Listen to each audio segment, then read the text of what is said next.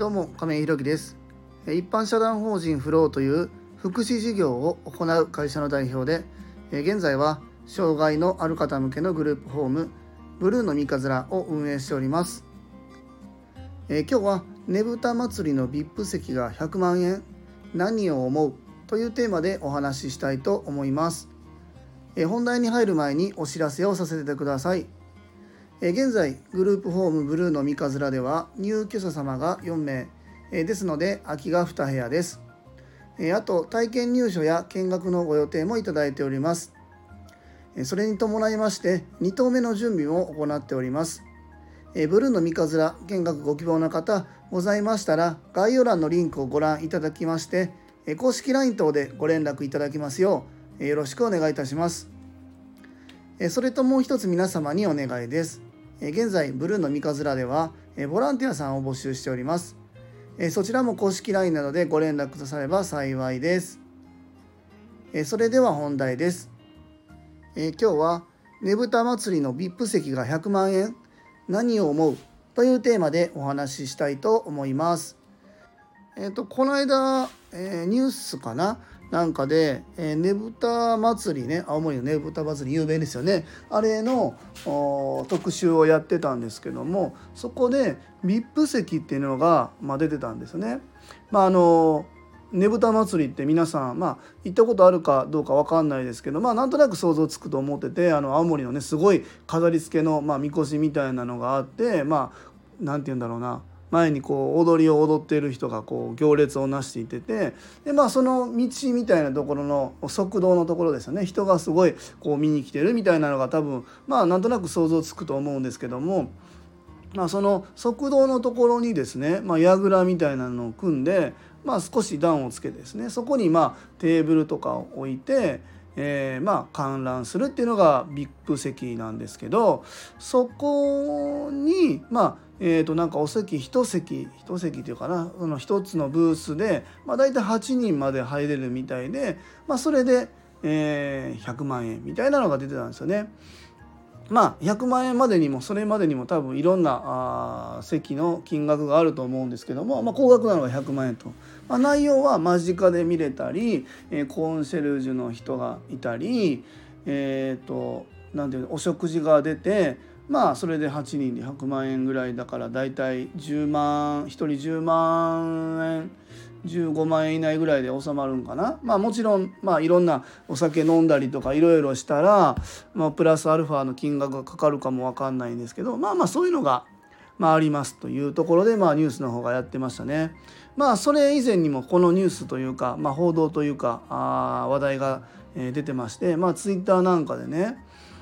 まあ、そこに対していや高額商品をねそういうふうにやるっていうのは良くないとか特に地元の人からもそういう声が出たみたいなんですよね。今までこうやって無料でやって、え、それで青森自体をこう盛り上げてきたみたいなこう過去の歴史があるからそこにねなんかこう金持ちみたいなのを入れてもう上から見下ろすみたいなのは良くないみたいなそういうのがまあ出てたりしたんです。まあツイッター以外にもそういう人が地元にいると。いうのがまあ出てましてこれねどどうなんですかね。今聞いてらっしゃる方が、え、この今僕が出している話題を聞いてなんかこう金持ちがなんか金を使ってねなんかこう見せびらかすみたいな金持ちアピールみたいなのが良くないみたいな思われる方ももしかしたらいるかも分かんないんですけど僕はですよ、まあ、そうやって思うことが良くないとかもうその否定ではないんですけどもえっとまあ、僕はその青森のねぶた祭りっていうのはそれなんでその100万円の VIP 席みたいなのを用意したかっていうとそのやっぱりねぶた祭りっていうことを、まあ、今後こう引き続き文化として残していくためには当然お金がかかるわけですよね。そのもちろんそこの側道を、えー、て言うんだろ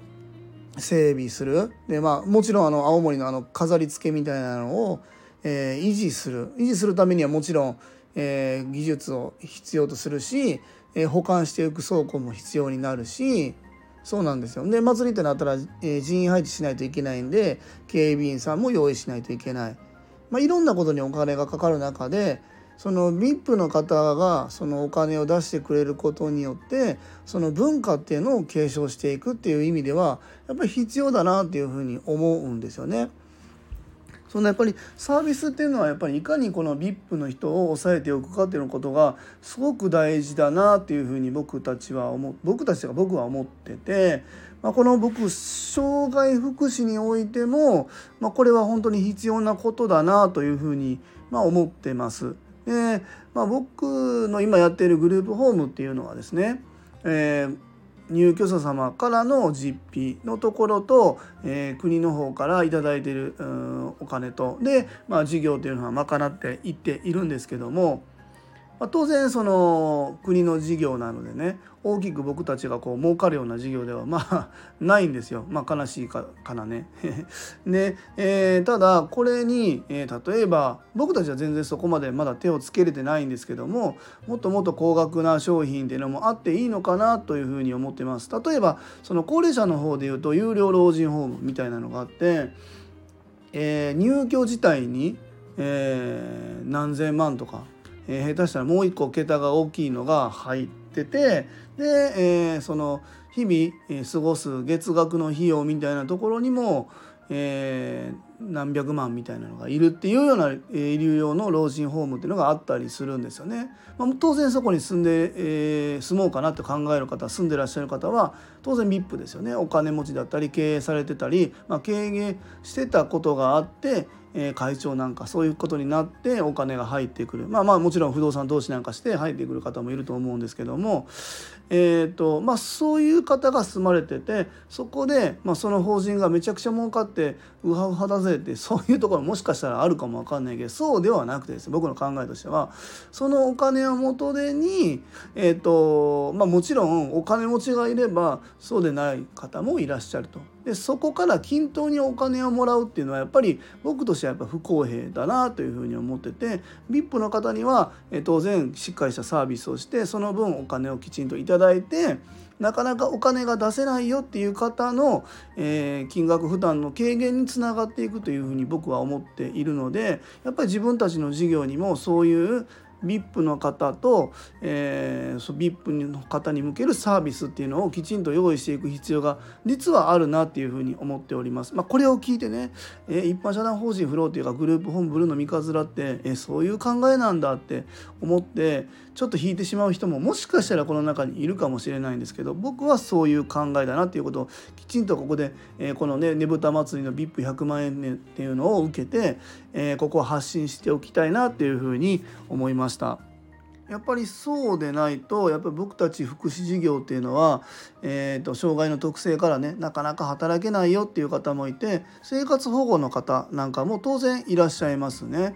で、えー、そこの方と、えー、国からいただくお金だけでやっていくってなると当然、えー、同じように料金いただかないといけないっていう中で、えー、VIP の方が、えー、同じ塔じゃなくてもいいんですよ。でまた大きくこう違う例えば塔を作ってそこからはしっかりお金をいただいてその分生活保護の方が生活していく中での金額負担っていうのをぐっと抑えることができるみたいなこの、えー、キャッシュフローをきちんと作ることで、えー、全員に優しいサービスっていうのが作れるなっていうふうに思ってます。まあ、このねぶた祭りの VIP の100万円っていうのとうちの事業っていうのは全然もしかしたら関係ないかも分かんないんですけども僕はこのニュースを受けてですねやっぱり、えーえー、まあ金額的、まあ、生活の弱者と言ったら、えー、言葉はもしかしたら悪いかも分かんないんですけども、えー、そういう方に、えー、結局さ優しいサービスをしようと思うとそういう、えー、お金の流れっていうのをすごく考えないといけないなっていうのを改めて感じました。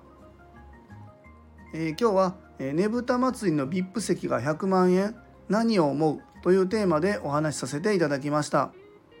一般社団法人フローでは障害のある方向けのグループホームブルーの三日面を和歌山市の三日面というところで今年の3月から入居を開始いたしました。それに伴いましてグループホーム2棟目の準備も行っております。そちらの詳細などは公式 LINE やノートでもご案内しておりますので是非概要欄のリンクからご覧いただきますようよろしくお願いいたします。最後までお聴きくださりありがとうございます。次回の放送もよろしくお願いいたします。今日も素敵な一日をお過ごしください。一般社団法人フローの亀井弘樹でした。それではまた。